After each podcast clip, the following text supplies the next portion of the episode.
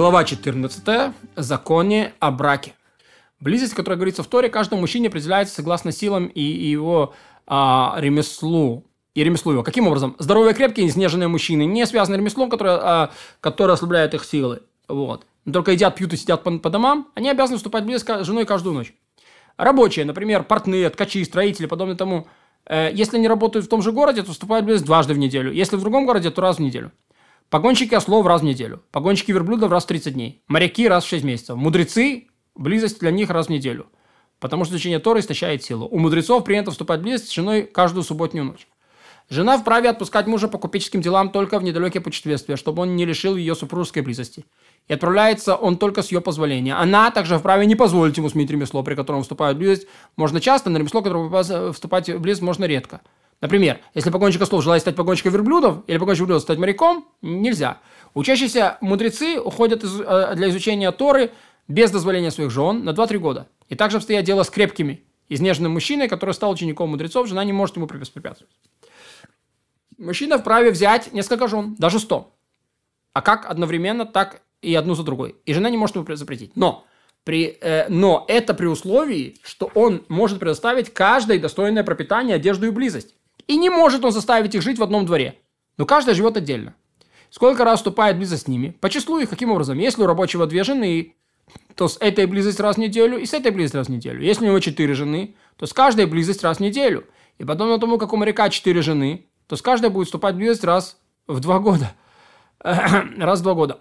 Поэтому мудрецы заповедовали не брать больше трех жен, даже владея великим имуществом, дабы каждая доставалась близость хотя бы раз в месяц. А, если человек об этом обязал жену рассказать другим то, что он говорит ей, или то, что она говорит ему из вещей пустых и легкомысленных, которые приняты между мужем и женой во время близости, то он разводится и платит по ктубе. Поэтому, что не может жена набраться дерзости рассказывать другим нечто постыдное. И поэтому, и подобно тому, если он об этом заставляет ей перевернуться во время сайтия, чтобы не забеременеть. Или если взял ее об этом, заставив совершить нечто безумное. Вот разводится и платит по ктубе. Если человек обетом лишает жену близости, ожидают неделю, затем пусть он разведется и платит по ктубе. Если, или пусть получит не разрешение от обета, от, от мудреца разрешение от обета. Даже если муж моряк и вступая с ней близость раз в 6 месяцев, дав такой обет, он причинил ей страдания, и она в отчаянии. Каким образом он связывает ее обетом? Он сказал, близость запрещена тебе. Или поклялся, что не будет вступать в близость, э, то это вообще не обет. А если поклялся, что это напрасная клятва, а если поклялся, то это напрасная клятва. Потому что как будто я сказал жене, удовольствие от близости – э, э, потому что он обязан. Однако, если сказал, удовольствие от близости с тобой мне запрещено, то это обед. Ему запрещено уступать с ней близость, поскольку не кормят человека тем, что ему запрещено. Мужу запрещено лишать жены близости, и если он делает это, чтобы досадить ее, он нарушает заповедь Тор. Как сказано, пропитание одежды близости не лишит. Если муж заболел или силы его истощились, или он не способен к близости, ожидают 6 месяцев, друг выздоровеет. Или большего перерыва в супружеских отношениях, ибо большего перерыва не бывает в супружеских отношениях. То есть даже моряки это раз в полгода. А после этого или пусть выплачивает, э, получит у нее дозволение, то есть разрешение не вступать с ней, с ней в близость, вот. И, значит, или то самое, или пусть разведется и платит ту. Жена, которая оказывает, отказывает мужчину, мужу в близости, называют бунтовщицей. Я спрашиваю, почему она бунтует? Если она говорит, я его ненавижу, и не могу добровольно позволить ему овладеть собой. Ее заставляют тот час развестись с ней, его заставляют развестись, ведь она не пленится, чтобы позволять нелюбимому овладеть собой. А она разводится и не получает выплат по ктуве, но забирает оставшееся поддержанное имущество, как имущество, которое она приносила, принесла мужу, за которое он несет ответственность, так и имущество, которое она принесла мужу, за которое муж не несет ответственность. Вот. Но ничего принадлежащего мужу не берет. И снимает и отдает все, что он дал ей. От сандалий до с ног, до платка, с головы. Подобно этому возвращает все, что муж дал ей в подарок, ведь он дал ей это не для того, чтобы она забрала и ушла. Если жена бунтует против мужа, чтобы досадить ему, и говорит, я ему досаждаю за то, что он поступил со мной так и так, или потому что он меня обругал, или потому что он со мной в ссоре, к тому и тому подобные вещи, то к ней направляют представителя суда, который говорит, знай, что если ты продолжишь бунтовать, то будь твоя актува даже 100 мин, все равно ты потеряешь. После этого четыре раза подряд каждый день объявляют о ней в синагогах и домах учения, говорят, такая-то бунтует против своего мужа. Если, если объявление вновь отпра... После объявления вновь отправляют к ней посланца и говорят, если продолжаешь бунтовать, потеряешь выплаты по ктуве. Если продолжает бунтовать, не придумала, то теряет ктуву и не получает выплаты по ктуве вовсе. Ей не выдают гет 12 месяцев, ей не выдают пропитание все эти 12 месяцев, пока она Если она умерла до получения гетто, муж наследует ее. Так поступает жена, если она бунтует, чтобы досадить мужу. Пусть даже она была не да или была больна, и половая связь с ней невозможна, пусть даже муж ее моряк и, встает, и вступает э, с ней в близость раз 6 месяцев, пусть даже у мужа есть другая жена. И подобно тому обрученная невеста, которая пришла время выйти замуж. И она бунтует, отказывается выходить замуж, чтобы досадить мужу. Она тоже бунтует с точки зрения супружеской близости. И подобно этому левитарная невеста, то есть Евама, которая не желает вступить в левитарный брак, чтобы досадить ему, именно так поступают с ними. Эта бунтовщица через 12 месяцев разводится с мужем, не получает выплату возвращает все вещи мужа. Однако, если она завладела имуществом, которое она принесла ему, и сохранившими обносками не отбирают у нее, а если ими завладел муж, то не отбирают у него. И подобно тому, на какое пропавшее имущество, за которое муж нес ответственность, от, э, ничего не уплачивает, таков закон Талмуде о бунтовщице. Талмуда бунтовщице. Гаоны же говорят, что у них в Вавилонии с бунтовщицей связаны другие обычаи. Но эти обычаи не получилось воспринимать большей части народа Израиля. Многие авторитеты в большинстве земель с ними не соглашаются. Следует придерживаться закона Талмуда и по нему судить. Если же муж бунтует против жены, говоря, вот я накормлю, вот кормлю и обеспечиваю, но не вступаю с ней близость, ибо ненавистна она мне. Каждую неделю добавляет к тубе серебро, серебра весом в 13, 36 ячменей. И он живет с ней, не вступая в близость. Столько времени, сколько жена пожелает. Хотя кто все время увеличивается, и муж, и муж нарушает запрещающую заповедь, не лишит.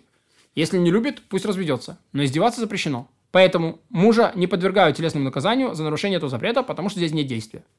Муж и жена пришли в суд. Он говорит, она бунтует против меня. Она говорит, нет, я с ним по обычаю, я с ним по обычаю всей земли. И подобно тому, если она утверждает, что он бунтует в вопросе супружеских отношений, а он говорит, нет, я с ней по обычаю всей земли. Вначале проклинают того, кто бунтует и не признается в суде. После того, как, если не, признала, не признались, им предлагают уединиться при свидетелях. Если не уединились и все еще утверждает каждый свое, то упрашивают ответчика и пытаются найти компромисс по мере сил судьи. Но прилюдно э, вступают в половую связь невозможно, потому что это запрещено вступать в половую связь в присутствии любого человека. Заболевшую жену муж обязан лечить, пока она не выздоровеет. Если видит, что болезнь длительная, и он потратил много денег на лечение, то принимают его слова, когда говорит, вот деньги, твои ктувы готовы. Или лечи себя сама из денег твоих ктувы. Или вот я с тобой развожусь, выдаю тебе ктуву и ухожу. И непристойно это, и не подобает человеку так поступать. Если жена попала в плен, муж, муж обязан ее выкупить. Если муж коин, которому она тут же становится запрещена, то он выкупает ее и возвращает в отчий дом. Даже если они находились в другом городе, муж заботится о ней, пока не вернет ее в город. Разводится и платит по ктуве. Если муж израилит, которому побывавшая, э, в плену дозволено, то она возвращается к нему женой, как раньше. Если он захочет, может потом развестись и выплатить по ктуве. Муж не заставляет выкупать жену за сумму больше ее стоимости. Не заставляет его. Но только за ту сумму, которую она стоит как пленница. Если за нее требуют больше, чем записано в ее ктубе, муж говорит, вот ты разведена, и вот деньги по твоей ктубе, иди сама себя и выкупай. И, и, и э, его так в таком образе не слушают в таком случае. Заставляют выкупить, даже если ее стоимость десятикратно выше э, стоимости ктубы. Даже если всех денег мужа столько, только хватило на ее выкуп. О чем идет речь? О первом разе. Но если ее выкупили, она пропала, попала в плен второй раз, если муж хочет развестись, то разводится и платит по ктубе, и она выкупает сама себя. Если муж в заморских краях, жена его попала в плен, то суд обращается к его имуществу, продает его с объявлением, и ее выкупают, как выкупил бы муж. Если некто связал жену обетом, за которого он обязан с ней развестись, выплатив по ктуве, она попала в плен после того, как ее обязали, связали обетом. Он не обязан ее выкупать. Потому что обязан развестить, выплатить акту, уступая в силу момента произнесения обета. Если на запрещенного мужа запрещенной заповедью попала в плен, жена, запрещенная мужу, запрещающая заповедью, да, вот. Э, то есть э, недозволенные женщины для человека, да? Вот. То что? То он не обязан ее выкупить. Он платит по ктубе, и она выкупает сама себя. Но если пленная запрещена коину, то почему он выкупает ее? Потому что она не была запрещена прежде, и плен вовлек за собой запрет. То есть там они жили в запрете, вот. И поэтому он не обязан ее выкупать. А тут они жили в, до того, как она попала в плен, они жили разрешенным образом. Если жена умерла, муж должен ее похоронить, устроить и плакать поминальные речи, так как принято во всем городе. Э, даже последний нищий в Израиле обязан пригласить на похорон не меньше двух флейт и одной плакальщицы. Если муж богат, то все согласны чести, то все согласно чести его. Если жена вышла, э, если жена выше мужа по статусу, то хоронят ее согласно ее чести. Ведь жена возвышается с мужем, но не опускается с ним даже после смерти. Если муж не желает хоронить жену, а другой по собственной воле решил ее похоронить, то силой взывают деньги с мужа и передают тому, дабы жена не оказалась брошена собакам. Если муж в другом городе, когда умерла жена, то суд обращается к его имуществу, продает его без объявления. Ее хоронят согласно состоянию мужа и согласно его чести или ее чести.